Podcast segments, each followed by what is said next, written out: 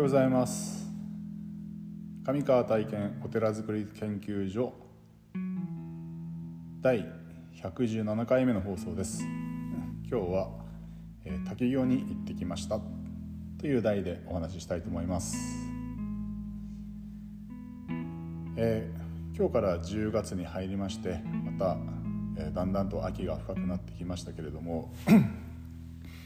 え今日から10月に入りましてまああと3ヶ月ですね。ね今年も、うん、だいぶ、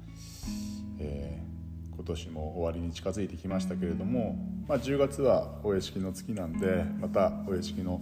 準備等もあるんですが、えーと、先日ですね、えーと、29日の日に滝行に行ってきました。まあ事の発端はですねあの今一緒にドラッカーを学んでいる若者2人がですね滝行したいんですけどどこがいいとこありますか？というふうに、ま、聞かれてですね。でまあ北海道では何か所かあるんですけども、まあ、伝えたところ一緒に行っていただけませんでしょうか？というふうに言われてですね。分かった。じゃあちょっと行こうか？ということでえっ、ー、とまああのたうんとおお坊さんの友人でもある、まあ、お友達でもある米本さんっていう、まあ、弟さん知正さんっていう真言真言宗のお坊さんに連絡してですねどこかいい滝ないですかっていうふうに尋ねたところ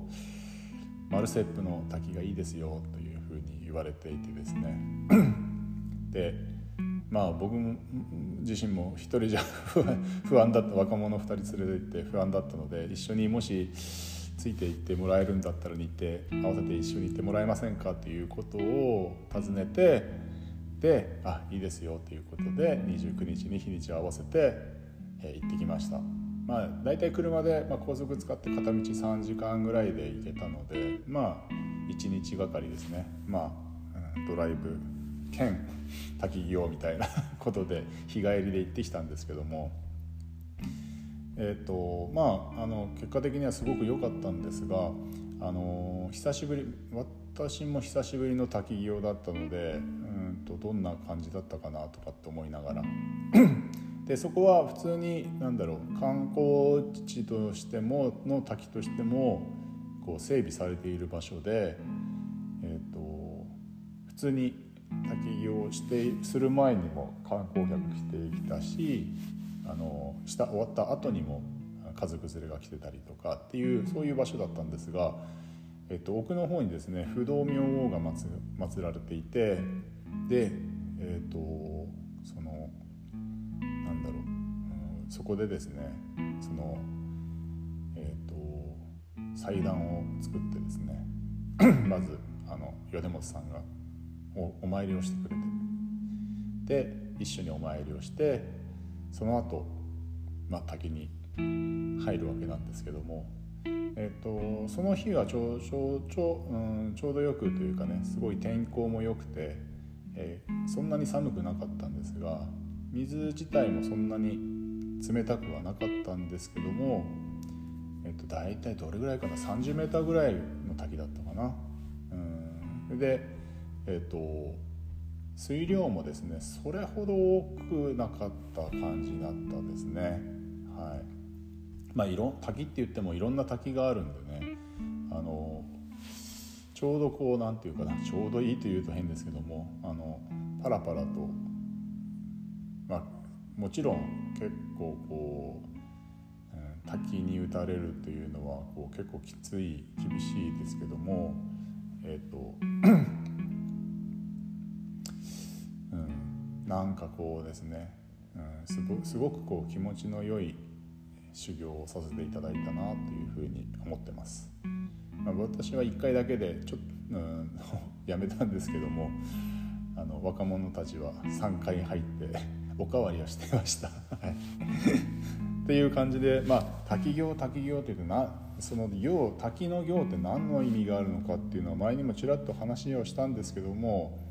まあ、滝に打たれることによって、まあ、水っていうのはあの浄化する作用があるんですよね。で、えーと、水の結晶体っていうのはあのこうん、と六芒星になっていてあの例えばなんだろうな雪の結晶とか皆さんあのなんかテレビとかうん冊子とかで見たことあると思うんですけどみんな六角形なんですよねくずうん綺麗な六角形の結晶をしていて水もそうで、えーと、水のうんと結晶化させるとですね六角形なんですね。六角形っていうのはあの結構記録記憶する能力が高くてですねえっ、とあれは何だっけなえーと、だいぶ前の本なんですけども水の結晶になんかこうポジティブな言葉「ありがとう」とかね。うん。そういう言葉をかけるとすごい綺麗な結晶ができてあのネガティブな言葉えっ、ー、となんかなんて言ったかな「ダメだ」とか「うん。なんか死ね」とか「クソ」とか そういう言葉をかけると結晶が崩れてしまうというそういうことを実験して、えー、本にしたあの人の名前何だったかなごめんなさいちょっとど忘れしましたけどもそういう実際にそういうこともあってそれはなぜなぜそういう現象が起こるかというとその水の結晶である六芒星六角形っていうのは、えーと、いわゆるいろんな念念とか思いをこう転写しやすい形なんですよね。で転写しやすいということは何かっていうといいことも悪いことも転写するんですよね。でその滝に打たれるっていうことはずっとこうお風呂に浸かるっていうことと違ってえっ、となんだろうなこう一回こう体に当たった水がすぐに流れ落ちていきますよね。で、えー、と流れていきますよね。それは自分の体にその水が当たった瞬間に自分のいろいろな思いというものがその水の滝の水に転写されてその思いがこうスーッと流れていくこの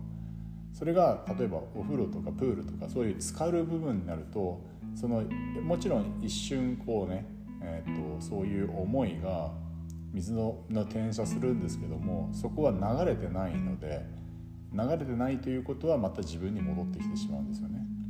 だから、えーと、滝行とかあと水行日蓮宗法華宗では水行するんですよねこうあと樽に水をためてそれを桶でかぶるという行をするんですけどそれも同じ理論で樽から水を汲んで桶に汲んで桶の水を頭の上からかぶるっていう行為を繰り返すんですよね。まあセルフ滝行ですよね 簡単に言うと。でそのうんとその滝行をすることによって自分のその、まあ、いわゆるネガティブな感情だったりとか、えーと、そういうものを、えー、流す水に流すっていうやつですね。でそれでそれがまあ一応基本的な、えーとものであるんですけどももちろんその 寒さや辛さに耐えるという精神力をつけるとか、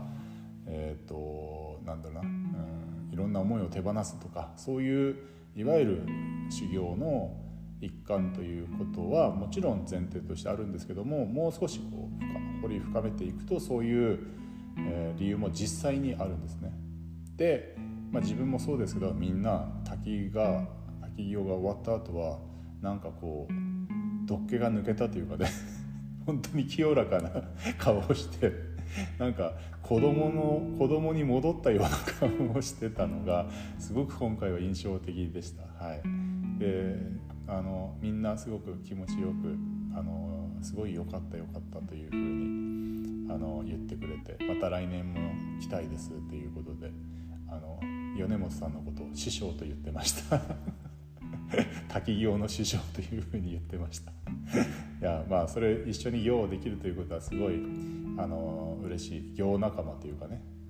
そういう修行をするっていうことをまあ一つのなんだろう人生の張りにするっていうことは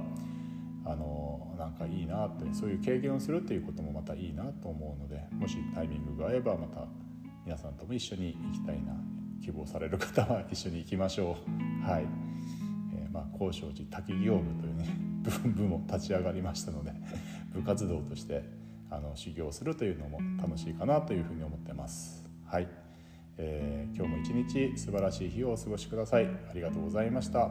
お祈りしております。